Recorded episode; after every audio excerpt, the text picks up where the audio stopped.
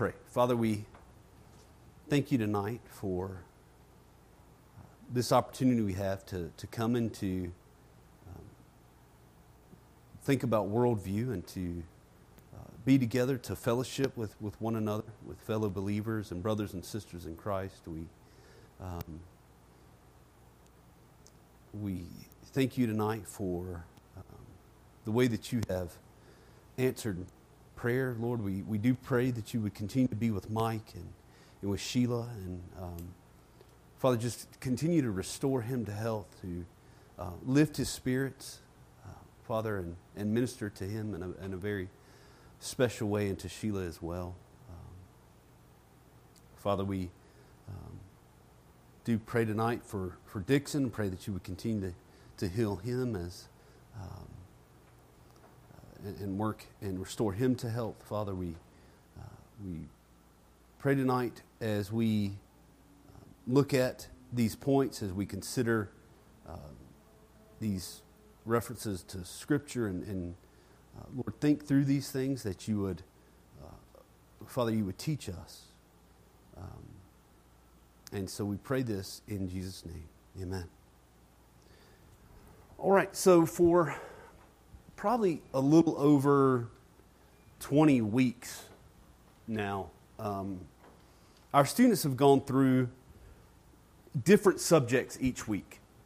So each, each time, the study we're doing, each time we, we would meet, we would look at different subjects in order to kind of understand them in light of what Scripture has to say about them.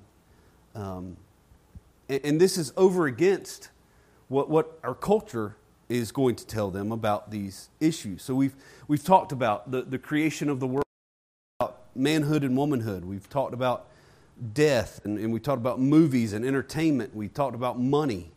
Um, talked about the existence of suffering and the existence of evil. Pretty, pretty heavy stuff, but very important stuff as well. And, and, and what is our worldview of that? How are we going to understand those things? And so tonight, we're actually going to start kind of the, the end, coming to the close of this study. We're going to start uh, a few uh, lessons that kind of bring it to a conclusion and, and bring it all together. And um, all the things that we've, we've talked about and been looking at throughout this study. So uh, tonight's lesson actually is called The War of Worldviews. Um, so that we know that if we hold to a biblical worldview, um, that not everybody does um, in our culture, in, in our surroundings, in, in our neighborhoods, in our environments. So um, that inherently means that there's going to be conflict. We're not going to agree, and so um, there, there's war uh, internally, as we try to work out our worldview, there is war um, outwardly with, with other worldviews as well. And so that's what we're going to talk about tonight. And, and we can play off of this analogy a, a little bit. We know that, um, that literal physical war is, is a reality in this fallen world. We, we also know that, that God has ordained governments, He's given them the authority to use the sword. And uh, to protect its citizens and to um, restrain evil. And, uh, but we also know as horrible and brutal and, and devastating as this type of war is, um, this, this world, uh, war of worldviews is actually, uh, actually worse. And, and this is how it's stated in, in the lesson. Although this war of worldviews would seem to be less deadly and destructive, it's actually much more dangerous than physical wars because the true enemy is much more powerful than any world dictator, army, or terrorist. And so we're, we're dealing with supernatural things, we're dealing with eternal things when we talk about this. So, um, one place we can go and look is 2 Corinthians. And here's what Paul writes He says, For though we walk in the flesh, we are not waging war according to the flesh. For the weapons of our warfare are not of the flesh, but have divine power to destroy strongholds. We destroy arguments and every lofty opinion raised against the knowledge of God and take every thought captive to obey Christ.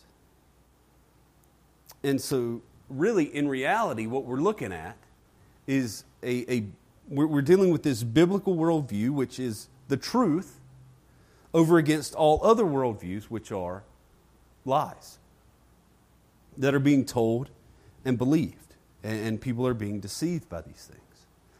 Um, another passage that speaks to uh, the Christian life as, as a war um, is Ephesians 6. And there we read, finally, be strong in the Lord in the strength of his might. Put on the whole armor of God, then you may be able to stand against the schemes of the devil. For we do not wrestle against flesh and blood, but against the rulers, against the authorities, against the cosmic powers over this present darkness, against the spiritual forces of evil in the heavenly places. Um, again, using this illustration of, of warfare to talk about the Christian life. And we see here that the enemy that's talked about is the devil. We see in verse 11. Or um, Satan, as he's also called in Scripture. And so we do need to know and be aware of some things about this enemy uh, against which we fight in this war of world views. Anybody else have have like a hard time? Would would y'all have a hard time saying that? World world world world world views, war of world views. Or is it just me? All right. Um, war of world views. Kind of. war, war. Uh, so, when we look at this, here's what we know from Scripture. We know, first of all, we know that Satan hates the truth and he's a liar. And, and we see this in, in John chapter 8, where Jesus is speaking, and um, he talks about when, when, when the devil lies, he speaks out of his own character. For he is a liar and the father of lies. Um, another thing we know about this enemy is that he has blinded the minds of unbelievers. In, in 2 Corinthians 4, um, we're told that. Uh, he has blinded their minds uh, of unbelievers to keep them from seeing the light of the gospel of the glory of Christ. Number three, uh, Satan is at work in the lives of unbelievers. In Ephesians 2, it talks about the, the prince of the power of the air, spirit that is now at work in the son of disobedience. So he's, he's actively working in the lives of unbelievers. Number four, uh, Satan seeks to devour people, even believers. Um, and First Peter talks about, to, tells us to be sober minded, to be watchful. Calls to the devil an adversary, and says he prowls like a roaring lion, seeking someone to devour. Number five, Satan often disguises himself as an angel of light. We see this in 2 Corinthians chapter 11. Um, and so, again, it's wise when you're in any kind of, of battle, in any kind of confrontation, that you know the truth about your enemy, the one that you're going up against. Um, when, we've been, when we've had previous lessons in this study, we've, we've looked at the fact that the Bible tells us that there are really there's two things that lead somebody um, to reject God's truth. Um, Tim, can you click on my, uh, maybe click on the window? There we go. All right, thank you. Um, two things that, that lead someone to reject God's truth Satan's lies and a sinful heart that believes those lies. Um, and so when we go back and look at, at some of the verses we just read, um, we see that Satan has tactics, he has strategies, um, he uses schemes And the word here that's used is um, similar to our word method. So it, it refers to a, like a deliberate process. It's something that's calculated. It, it's organized evil, as, as the lesson calls it. So he's crafty, he, he's cunning. His plans and his strategies, like they're not reckless, they're not haphazard, um, very thoughtful and very intentional. Um, and we need to know that about him.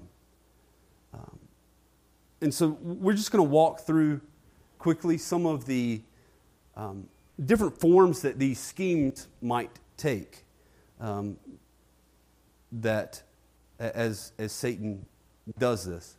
Uh, first of all, he uses arguments. And here we're not really necessarily referring to like people screaming at each other here, right? To, to make a point. We're, we're talking about people sharing and supporting their viewpoint. Um, and so often these false arguments, they, they can sound really good. They can sound convincing, that, you know, especially when they're, they're delivered passionately and they're, they're well articulated. Um, and, and someone's very good at doing that. So, argument. Second, um, authority. Uh, when someone presents what's, what seems to be a superior or a very impressive opinion, and, and a lot of times it's, it's delivered just as if it's fact, especially when it's told from someone who's in a, a position of authority. Um, it's easy to kind of get caught up in this. You know, when you, you see somebody and they've, maybe they've got like a PhD, they studied at Oxford, they've got all these different things, they're using words that you've never heard of before. It's easy to look at that and say, man, this, he's got to know what he's talking about. Um, that's not necessarily true. Um, another thing, other religions. So, really, kind of everybody that's in all kinds of religions or, or, philosophies and, and all those kind of pursuits of those things, we're, we're trying to make sense of the world that's around us in, in many cases and, and trying to um, put that together. And, and there are times when other religions may seem to offer some very reasonable answers to, to a lot of life's really, really difficult questions. And so that can be something that, that Satan uses to, um, to carry forth his, uh, the schemes that he has. Uh, another one, popularity. Um, to, to draw people away from the truth of a biblical worldview, or at least standing for that worldview, right? None of us wants to be the odd man out. Right? We all want to be um, liked, we all want to be accepted. And so um, you know, when, when this kind of thing comes up, it might, you know, we might just share whatever worldview that, that is popular, that the, the majority of people have. Um, it's something we can, we can definitely fall into. Um, another one, ridicule. You know, people might mock those who hold to the truth uh, of a biblical worldview, to make them feel foolish.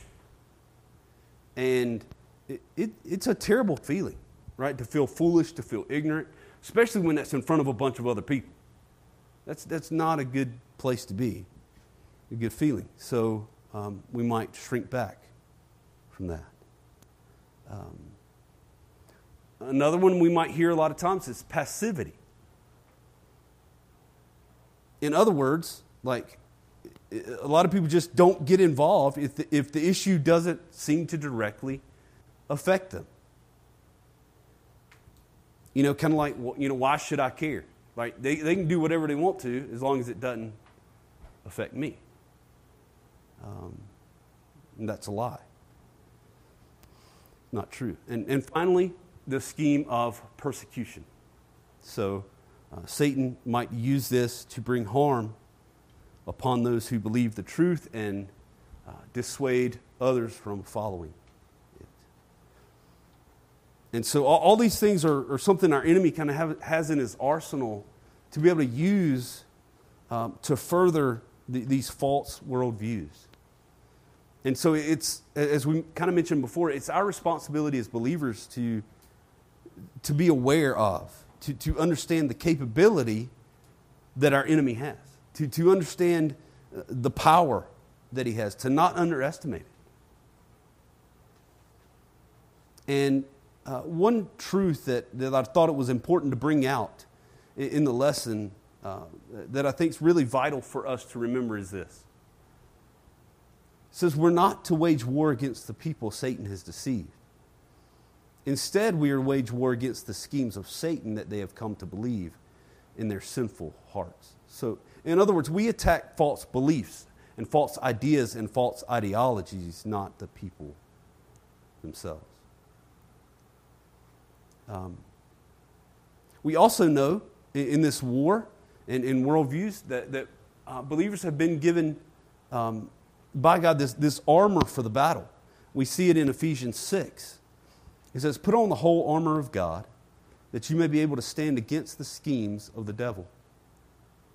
Therefore, take up the whole armor of God that you may be able to withstand in the evil day, and having done all, to stand firm. And so when we, we look at this armor, we find that the, these physical pieces of armor kind of correspond to uh, a spiritual truth and spiritual armor for the believer. So there's a belt of truth, um, confidence that comes from the, certainty about the, the truthfulness of God's word. There's the, the breastplate of righteousness. So uh, believers are protected both by imputed righteousness of Christ that, that God considers to be the righteousness of those who believe, as well as actual righteousness that believers over time slowly conform themselves to throughout their Christian lives. Shoes of the gospel, readiness for battle, shield of faith. And, and this shield is like the, the really big one that, that would cover a soldier's, like their entire body. Um, so the, shield of faith. Um, helmet of salvation. And that, that's important, right? Because obviously the head's a very vulnerable place to attack. And so um, helmet's vital and, and salvation is vital in our readiness to be ready for battle. Lastly, in, in the only offensive weapon that we see listed in this passage is the sword of the Word of God. So, both to, to be united to the living Word, which is Christ, but also to know the written Word of God and, and place our full confidence in it. And uh, these are all so important because we're all tempted um, in our view of the world and in our, our understanding of the Lord. We're, we're tempted to question God's truth. You know, maybe when we come across something that we, we don't understand. You don't understand what's going on or, or how this could happen. Um, or maybe we come across something, um, maybe in Scripture, that we, we don't like or we don't want to be true. We're, we're, we're tempted to question then. We're tempted to become discouraged in our lives when we're, we're faced time and again with the schemes of the enemy that we, we walked through a while ago. And, and they come over and over. And, and maybe we even become weary, right? And we just tired of it and want to, just want to give up.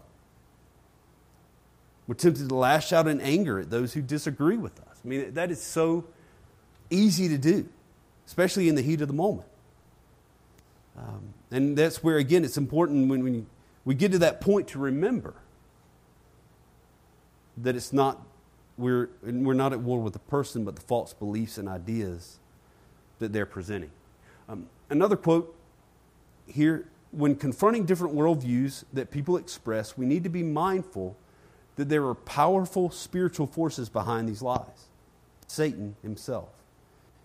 People who believe these lies are not just expressing another opinion, but are demonstrating an inner spiritual condition, a sinful heart that has been deceived by Satan.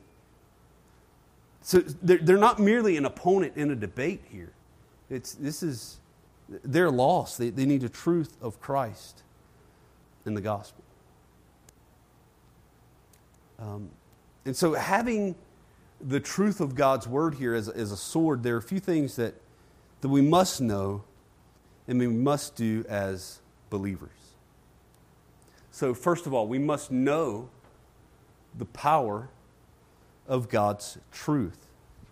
Um, it is the power of God for salvation, for the, the, the eternal salvation of souls, as, as Paul wrote in Romans. You've got to know the power of it. Second, we must trust in the accuracy of God's truth.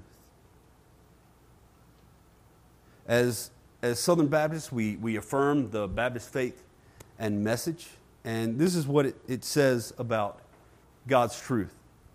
The Holy Bible was written by men divinely inspired and is God's revelation, of Himself to man. It is a perfect treasure of divine instruction. It has God for its author, salvation for its end, and truth without any mixture of error for its matter. Therefore, all Scripture is totally true and trustworthy. It reveals the principles by which God judges us, and therefore is and will remain to the end of the world the true center of Christian union, and the supreme standard by which all human conduct, creeds, and religious opinions should be tried. All Scripture is a testimony to Christ, who is Himself the focus of divine revelation. So it is true, it is accurate, it is trustworthy. Must know that. Three, we must be prepared with God's truth. Um, and to be prepared with it is to know it. And like Pastor Carey had been preaching the last few weeks on um, chapter 3, verse 15 of 1 Peter, that talks about being prepared to make a defense to anyone who, give, who asked you for a reason for the hope that is in you. And we must know this truth to be able to um, be prepared with it. Next, we must learn how to use God's truth to combat the schemes of Satan. Again, the other morning, Pastor Kerry talked about um, polemics and, and refuting this erroneous doctrine and, and, beliefs that we hear and, and that we're confronted with. And so it's our responsibility as believers to be able to do that. And fifth one, we must wield God's truth with love. And the end of the, the verse that we were just quoting about being ready to make a defense, it, it brings us out very well. But when it said it at the end of the verse, it says this: "Yet do it with gentleness and respect." So there's a right way and a wrong way to correct and admonish someone about uh, the, these worldviews, false worldviews and beliefs that they have. Um, the the sobering thing, really, that we see about this war of worldviews is that, it, it, as we, we've mentioned this before, it, it's much deadlier than physical wars between groups of people or between nations. Um, you know, in, in those wars, buildings and structures are destroyed, uh, people lose their lives. Um, but in the war of worldviews, again, the cost is eternal. Um, it's an eternally serious issue for which we must be prepared as believers. And so, this is why the, the daily use of the spiritual disciplines is so important in our lives. Studying Scripture, prayer, meditating on the truth, memorizing God's Word. That's why regular church attendance is so important. Because as we meet, we're able to learn the truth of the Word. Together we're able to inter- interact and to dialogue with, with other people that are being exposed to the word. And, and we're able to learn and to grow and to better prepare ourselves for this battle together. And so as we go may we constantly be uh, equipping ourselves and, and digging in and, and readying ourselves for this war that, that is happening of worldviews that we see all around us in, in our society. Um, and so, again, we, we talked about knowing our enemy, um, having the armor of God, and being prepared to um, do battle, spiritual battle in this way. And so let's close tonight in a word of prayer. Father, we, we thank you for the truths that we have talked about, that we've um, looked at, Lord, from your word. And God, we pray that you would, by your Spirit, you would impress them on our minds and our hearts. We pray that you would use them, uh, Father, we might meditate on them, that it may transform us, Lord, uh, throughout this week. So, Father, be with us as we go. And we pray this in Jesus' name. Amen. All right. Thank you.